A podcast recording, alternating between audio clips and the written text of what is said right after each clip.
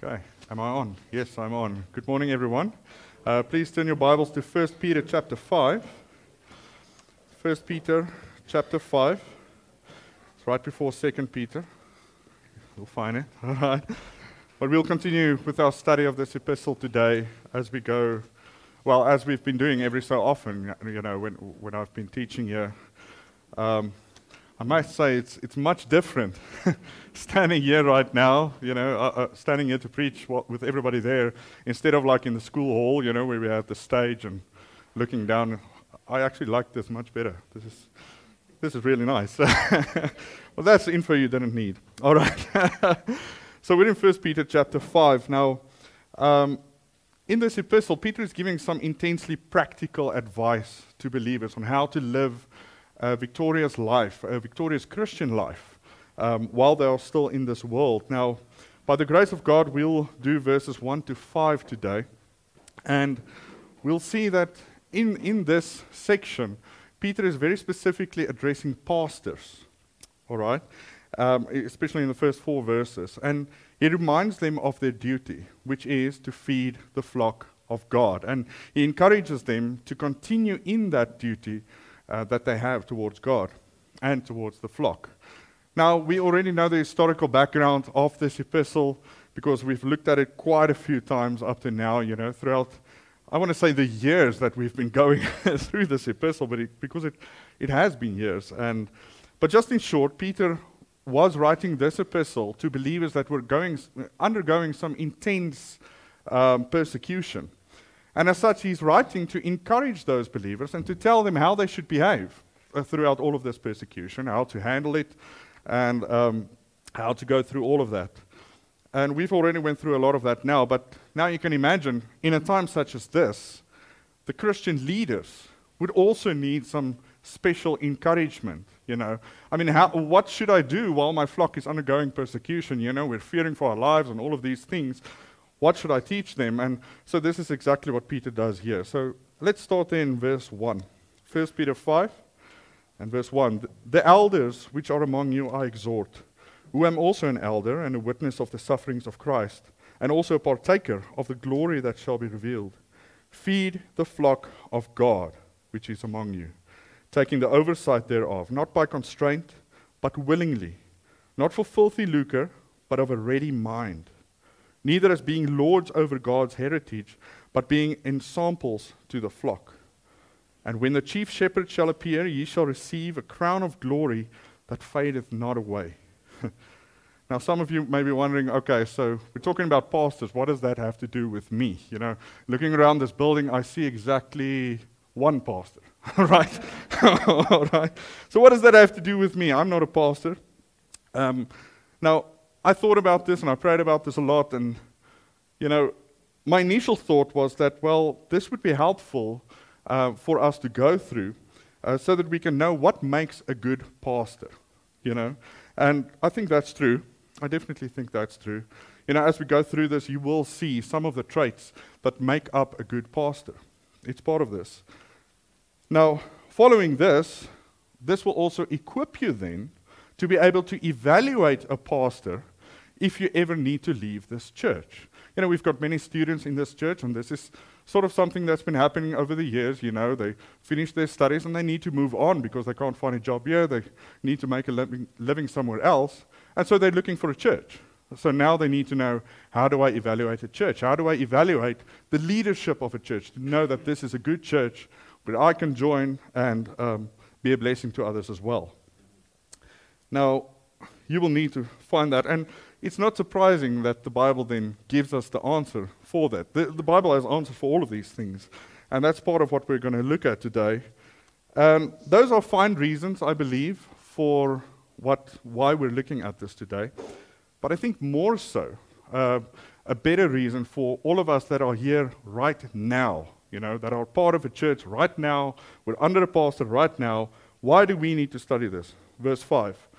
He says, Likewise, ye younger, Submit yourselves unto the elder. Yea, all of you uh, be subject one to another, and be clothed with humility. For God resisteth the proud and giveth grace to the humble. So, what I want to fo- uh, focus your attention on is submit yourselves unto the elder. That's the reason. That's why we need to learn this. We need to learn how to submit to our pastor, right?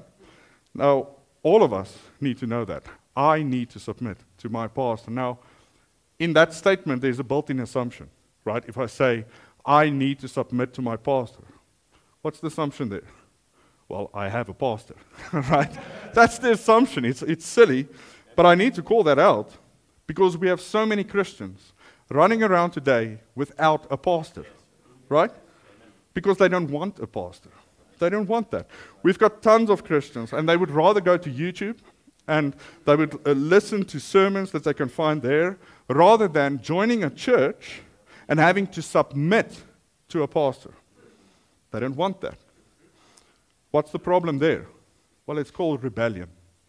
That's what it is. It's rebellion against the order that God has put in place for the church. Now, these people may be listening to good preaching, you know, and they may get a blessing out of that. And I believe we can all get a blessing out of listening um, some of these sermons, but they have no pastor. And they sort of romanticize this idea of these preachers that they're listening to, you know, and thinking, well, these men are the perfect pastors, you know, because they, man, these are some solid preachers. You know, that's kind of what you hear from people. There's are solid preachers. And they may be, but they're not your pastor. They're not. They don't know you. They don't pray for you. They, they are not there for you when you need somebody to talk to. They can't help you when you've sinned and you need advice on how to make this right. They can't do that. They, they can't help to fill in any of the gaps that you might have in your knowledge of God or of His Word. They can't do that. They don't know what it is what you need to hear on a weekly basis. You basically you're, you're beholden to the YouTube machine. Whatever YouTube decides you're going to listen to, that's what you're listening to. These men can't do that because they are busy caring for the people that God has put um, or given them oversight of. That's why they can't do that. And they're not supposed to pastor you, they're supposed to pastor that flock that God has given to them, that part of the flock that God has given to them. Now, of course, I believe that those preachers are hoping that somebody can get a blessing out of this, but they aren't pastoring those people that are listening to them through the YouTube machine. All right?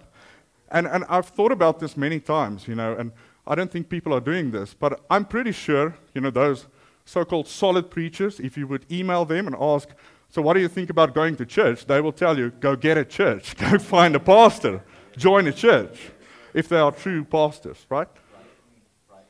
Now, Peter starts off here in verse 1 by saying the following He says, The elders which are among you I exhort, who am also an elder, and a witness of the sufferings of Christ, and also a partaker of the glory that shall be revealed. Feed the flock of God which is among you. Now, Peter calls them elders, all right? But we know from this text and from other texts in the New Testament that that has the exact same meaning as saying pastors. All right, that's, that's the same thing. We can see that in verse 2. He says that they are taking the oversight of that flock. All right? That's what a pastor does. He takes oversight of the flock. Um, we see that, that these elders are those that feed the flock in the beginning of verse 2 there. That's the responsibility of a pastor. And then Peter makes mention of this in verse 4. If you come down to verse 4, he says, When the chief shepherd shall appear, all right, calling Jesus the chief shepherd, what does that imply? Well, he has shepherds under him, right?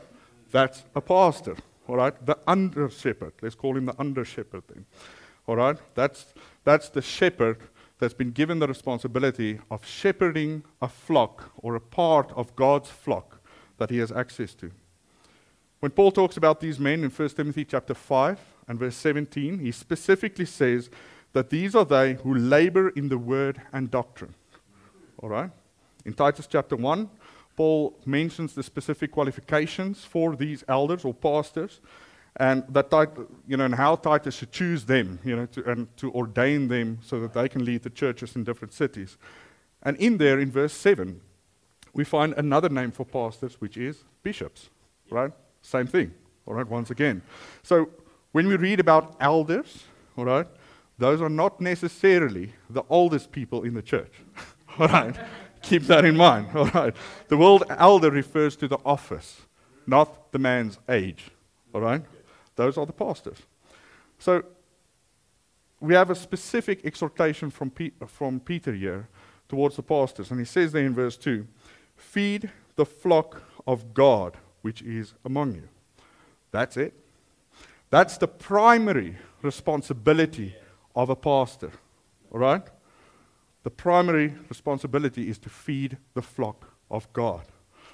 And along with this exhortation or, or encouragement, if you want to call it that, Peter gives the reasons why he is qualified to actually give this exhortation to these elders. Firstly, he says that he is also an elder, right? So I think this helps me immensely today, all right? Because um, I'm not a pastor. So how can I exhort another pastor, all right? I don't know what the difficulties are that pastors go through. I don't know about all the tears. I don't know about all the long days, all the long nights. I don't know about all the strange things that people come up with, you know, and all the attacks and all of these things, all of these challenges and difficulties.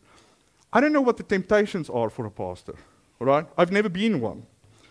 Now, sure, I can make some educated guesses, you know, on some of these things, but I, I just can't encourage a pastor quite like another pastor can do that. Right? Now, that doesn't mean that you should not encourage your pastor. Please do that. Please encourage your pastor, all right? We should be doing that. But, I mean, you know how it is. That's, that's just, there's just something different about ha- having somebody encouraging you that either has been in the same place where you are now and going through the same things that you are going through now, or maybe, yeah, doing that presently. You know, having somebody encourage you, somebody like that, it's just something different in that, you know, that, that they know what you are going through. And that's what Peter is doing. He says here, Pastors, I exhort you to keep on feeding the flock through all of these difficulties that we have around us in life. You know, through all of the persecution, all of the challenges that the ministry brings. And I say that as somebody that is a pastor too. That's, that's what Peter is saying here. He, he continues there. He says that he is a witness of the sufferings of Christ. Now, we know what that is, all right? Peter, Peter saw some of the sufferings that Jesus went through. All right? I, I think one instance that Peter probably carried with him throughout his entire life was, you know, um, when he denied Jesus three times before the cock crowed, right? And you remember what happened?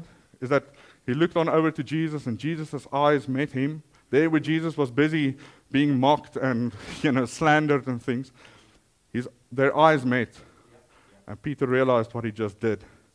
The Bible tells us that he, he just ran out and he wept bitterly. What a moment, you know. I think that's something that, that sticked with him. Now, it looks as if he was not there at the cross. You know, we read about John being there at the cross, so, but Peter was definitely aware of what was going on there. And he was also a witness of the fact that Jesus rose again from the dead. You remember that, right? We read about that. So, couple that with the fact, with him being sent out by Jesus himself, along with his fellow apostles, to declare the gospel unto every creature. This enabled him to, to give his fellow elders, his fellow pastors, some valuable and accurate encouragement, you know, to, uh, in how they should go about performing their duties and the things that are their duties. And so, lastly, Peter says there that he is also a partaker of the glory that shall be revealed. Now, this glory that shall be revealed points us to the return of Christ. Right? That's the glory that's going to be revealed. That, that is when he comes back, he puts his full glory on display. He destroys his enemies and he starts to hand out rewards to his faithful children. right? And he, he establishes his kingdom. And so Peter says that, fellow elders, I'm a partaker with you in this. All right? I understand what you're going through. Let's look forward. Let's look towards that time. Okay? That's what we're pushing forward towards, right? To that time. And with that, he continues, as I've already pointed out in verse 2, he says, Feed the flock of God which is among you. Let's turn to John chapter 5, ah, 21, sorry. John 21. I cheated. I had a bookmark in there because I knew I'm going to need some refilling.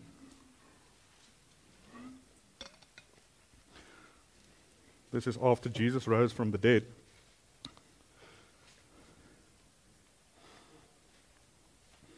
John 21. and verse 15.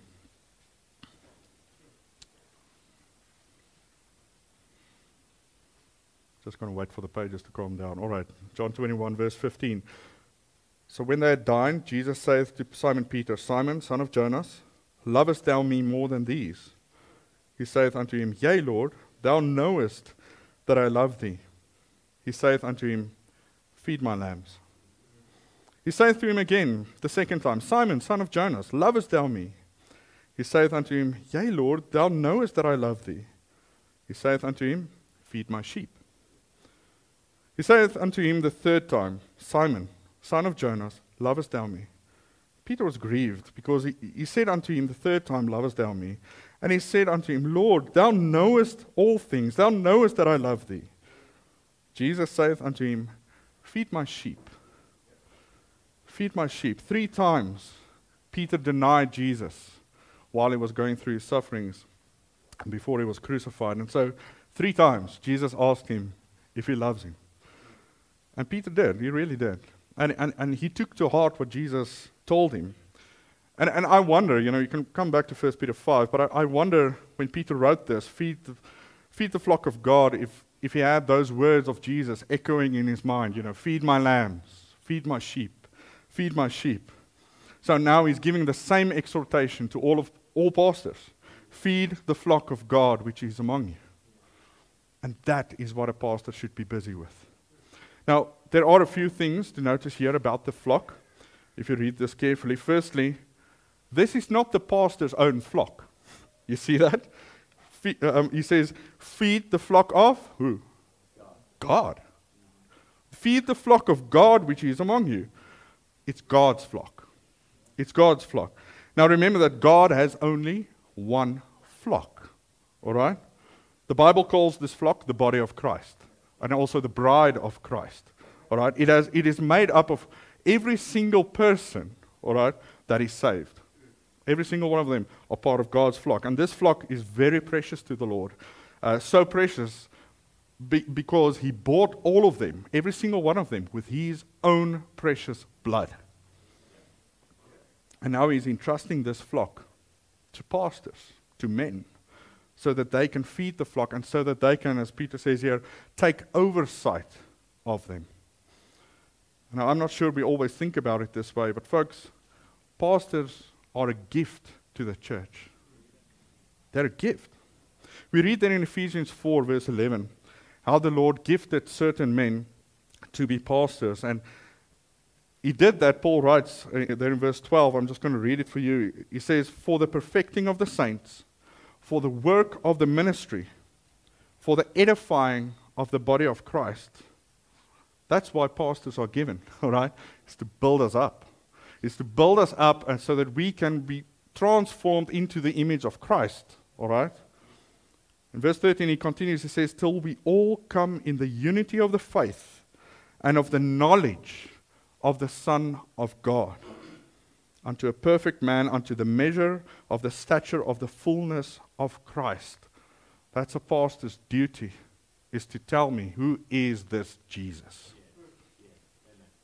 God cares for his flock. And so he, he made a special provision for his flock by giving them pastors or so called under shepherds. All right, with Christ being the chief shepherd. And they are to feed the part of the flock that God has given to them. All right? So if you can imagine this, we've got the flock of God, all right? That's the body of Christ. And now we divide that into pieces and we say, okay, this piece goes to that man, that piece goes to that man. That's how God did it, all right? He's giving the flock, uh, oh, well, he's telling pastors to feed the flock of God that is among them. It's only that part. That is the part that the pastor should feed. The pastor is not responsible for feeding the entire flock, all right? No man can do that, all right? No man can ever try to do that. That'll be impossible. And that's why God divided it up like that and entrusted pastors uh, to this work. Folks, this is a massive responsibility. and this is why God has to uniquely empower certain men through His Holy Spirit to be able to do this. That's why it is a gift. Now, as I said earlier, for those of us that are not pastors, um, we need to know that we need to submit to our pastor, right? How are you doing with that? How's that going? You know, if I can use the imagery that, that Peter uses here of the flock, you know, flock conjures up images of sheep and so on, right? And, and this is w- basically how the Bible explains all of There's some rich things in there about that, which we don't have time for today. But um, are you eating what the under shepherd is feeding you? Because that's how submission works, isn't it? Right? It's taking it in. The shepherd feeds the sheep and then it is up to the sheep to chew that feed, to swallow it, and to make it part of their body, right? That's how it works. Now, what do you think is going to happen if a shepherd tries to feed a sheep and the sheep is there? The sheep can see the feed. The sheep can smell the feed. The sheep can see, well, the feed is doing some great things for these other sheep. You know, they're growing nice and fat, all right? They're going to be nice choppies one day. All right? That's the goal. That's the goal, let's be honest. what do you think is going to happen if that sheep never takes a bite of that feed? The sheep is there when the feed is given, all right? But it never takes a single bite. That sheep's going to starve and die, right? Yet we have Christians that, that show up to church and they are there when the feed is given, all right? They can hear it, they can judge it to be good feed, okay? They can see how it is working in other Christians' lives, but they never take a bite themselves. Folks, how do you come to church? That's my question to you. Now, I'm not talking about transport, okay? that's, that's your own issue. you figure that out. We've got a bus, all right, We need that. But I'm talking about your attitude. How and why do you come to church? All right? Is it just to soothe your conscience? You know, thinking, well, at least I got that over with. Okay, now I can go braai or whatever. Or perhaps you're a little bit more serious about it and you, you realize it's a Christian's duty to be at church. And it is. It really is. All right? Uh, maybe that's why, but you're just sort of, yeah, I just want to tick it off of the old to do list, you know, and get it done with for the week. Um, if that is so, then how are you ever taking in that feed? Are, are, are you ever submitting yourself to that feed? Are you di- digesting it? Because if you're just here to tick it off, I'm pretty sure you're not, you're not here to, to listen to anything or to take anything or to implement anything. Right? Are you digesting it? Are you making it part of your life? Let me ask you this Have you made any changes? Uh, uh, you know, uh, because of something that you've heard here? Any? Or are you simply satisfied with just seeing and smelling the feed, seeing how it's affecting other, other sheep? Are you satisfied with that? Folks, I tell you, that's not enough. It's not enough. As a sheep in the flock of God, you need to allow your pastor that God has gifted to you, that's a blessing extended towards you, you need to allow him to feed you. And then you need to submit yourself to that. Instead of getting angry at the kind of feed that the shepherd is giving you that day, all right, humble yourself. And maybe admit when you are the one that's wrong. And then make it right with God. That's the purpose here.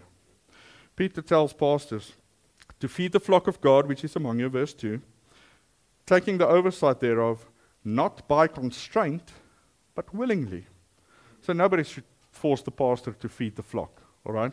Uh, you know, somebody that wants to feed the flock is going to do so much better of a job than somebody that needs to be forced to do that, you know, or somebody that, that just feeds the flock because feeding was on the job description, all right? Um, and it's like that with anything, really. I mean, think about your own workplace. Um, if you have somebody that, that really is willing to do something, he's going to do a much better job than the one that just you know, is sort of forced to do it because, well, the boss said I should. Okay, I'll do it. now, you will immediately see when a, when a pastor is willing, willingly shepherding the flock. All right, you can see that in the in the way uh, that he's not busier with other things than feeding the flock. All right, it's okay if he does other things, but if that becomes the main focus, mm, something's off. Right? Then then, then his his passions are there and not with the flock. A good pastor would feed the flock not because he is scared of losing his job if he doesn't do that, but because he has that, that inner desire to do so, to, to feed the flock. Okay, so let's turn that around on us that are not pastors here today. Are you willing to submit to your pastor? And when you submit, are you doing it willingly?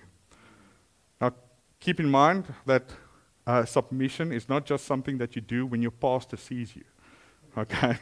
Because that, that, that's easy, right?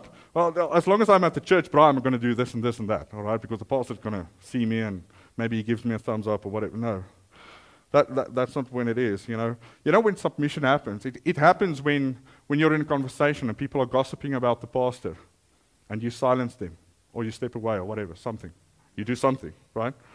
Um, it happens when you, when you take what, whatever it is that you learn from him in a lesson, maybe in a sermon, or in a private conversation, or somewhere, you know, and you, and you take what you've learned there and you put that into action. That's submission, right? Submission happens when you admit that you are wrong, as I've mentioned just now, right?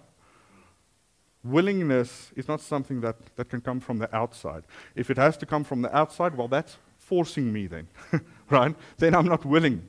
Willingness is something that I need to stir up in my own heart, all right, and then make it work outward. That's how it works. And, folks, let's face it, there will be times where it's going to be easier to submit, and there will be times that it's going to be harder to submit. That's true, all right? Um, but just like a pastor, you need to stir up that willingness inside of you when you, when you feel your, your passions wane a bit, right? You need to stir that up inside of you if you're not willing to submit. And if you are not willing to submit, it will show. we'll see that, all right?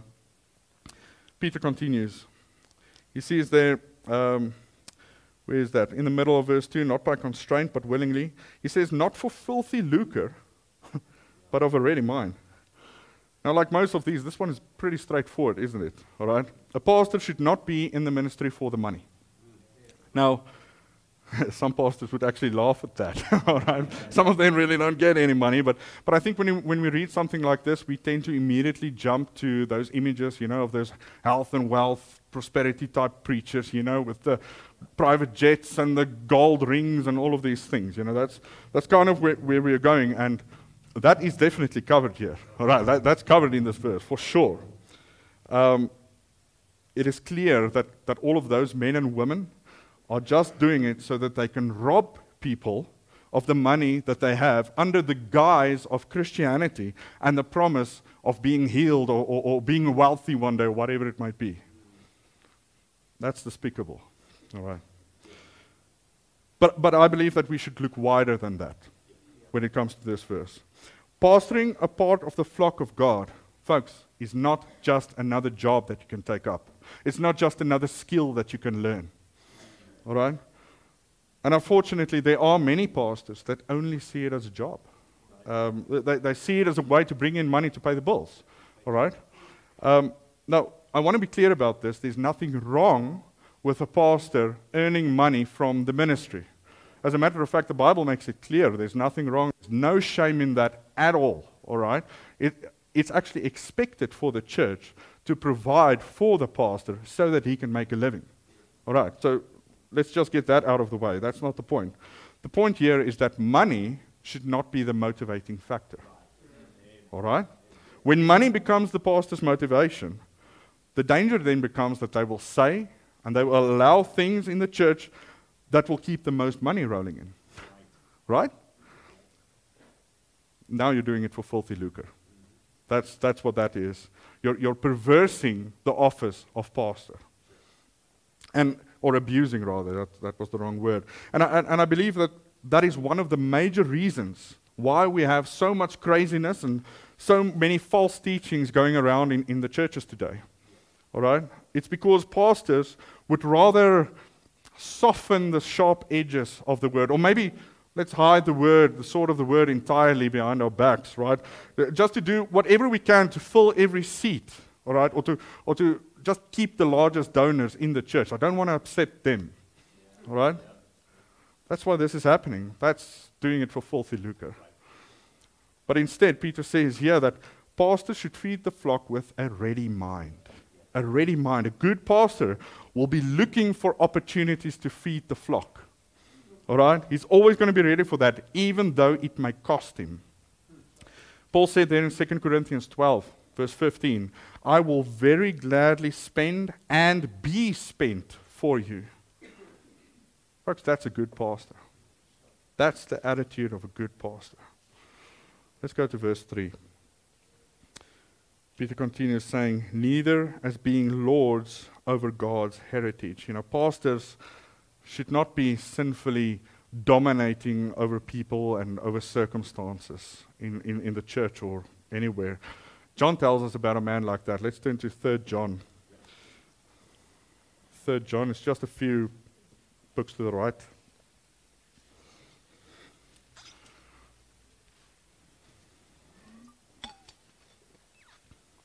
Third John. It's only one chapter. Let's get verse 9.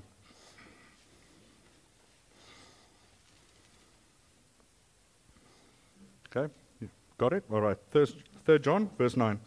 I wrote unto the church, but Diotrephes, who loveth to have the preeminence among them, receiveth us not. He loved the preeminence. What does that mean? He loved to be the boss. He just wanted to be the boss, right? He wants to order people around. He he wants to be the guy in front, right? The, the guy with his name in lights. You know, he's, he's kind of that pastor, apostle, doctor, you know, prophet type guy that you see on the billboards. That's, that's Diotrephes, all right? Verse 9 Wherefore, if I come, I will remember his deeds which he doeth. That's a warning, okay, from John. Prating against us with malicious words. Prating is speaking, all right? Afrikaans people will get that, all right? Prating against us with, with malicious words, and not content therewith, Okay, so he's going even further. Neither doth he himself receive the brethren, and forbiddeth them that would, and casteth, casteth them out of the church. You see what's going on here? So some of the church members, they said, well, we love the brethren, all right, and John has ri- written about that as well, you know, if uh, you know that you're a child of God if you love the brethren, all right, and, and so they want to receive them, they want to host them, or whatever it may be, and um, Diotrephes is not as hospitable in that way. He wouldn't receive them. And if you dare receive them, I'm chasing you out of the church. You're done. Right? That, that, that's what this man did. All right? That's an example of a bad pastor. He's abusing his role as pastor. All right? You can come back to uh, 1 Peter 5, but we can think about that example that Jesus set for us. We read in Matthew 20, I'll read it to you um, where Jesus said, um, Whosoever will be great among you, let him be your minister. And whosoever will be chief among you, let him be your servant. Doesn't Philippians tell us that Jesus came in the form of a what? A servant, right? As a servant. He continued, he says, Even as the Son of Man came not to be ministered unto, but to minister, and to give his life a ransom for many. There's your example of a great pastor. That's the chief shepherd. That's what he does. He's a servant. all right, he came to minister. All right. Now that ties in with the second half of verse three here in chapter five, uh, where Peter writes that pastors should be ensamples of the flock to the flock. I, am not sure if I pronounced that correctly, but it's an exam- example. All right, you can put an X there where the N is. All right, but Paul told Timothy. All right, Timothy was a young pastor. Paul wrote to him to give him some advice in 1 Timothy 4, verse 12. He said, Let no man despise thy youth, but be thou an example of the believers. And he, okay, now this is how he should be an example. You find that in this verse. In word, all right, so the things you say, in conversation, the way you live, in charity, the way you love, in spirit, in faith, in purity. Timothy, you should be an example like that. All right? Pastors, according to Peter, should be an example like that. That, that covers every part of life, folks. Every single part. A believer needs to be able to look at his pastor and use him as an example of how to follow Christ and how to grow in the faith, how to, how to do this Christian life, you know, how to go through it. Paul told the Corinthians in 1 uh, Corinthians 11 and verse 1 Be ye followers of me, even as I am of Christ. So Paul is here, he's, he's heading the line and he's following Christ. And now we come, come after. Now that's, that's how the pastor should be. The pastor is there in the front. He's following Christ. Okay, let's follow. As long as this pastor is following Christ, I'm following him. I'm doing what he does, you know, and I'm learning from him. All right? That's the point here. We can look at our pastor and how he follows Christ, use that as an example um, to do that. The pastor should always endeavor to set a good example to the flock. Always. But then turning it around, we need to follow that example, shouldn't we? Right? What good is an example if you don't use it? All right? And folks, that doesn't mean that you need to stand up here and preach every Sunday like the pastor does, okay? That's not what it means, okay? What it is, is that you can, for instance, take a look at how the pastor prays and use that as an example. Follow that example. Lord, I don't know how to pray. Well, spend some time with your pastor and learn how to pray. Spend time with the pastor when he's, when he's preaching the gospel to people. Learn how to preach the gospel like he does. Start that way. Use that as an example. Um, ask him how he reads his Bible, you know, and then use that as an example of how you can do it as well and how you can learn the Bible for yourself.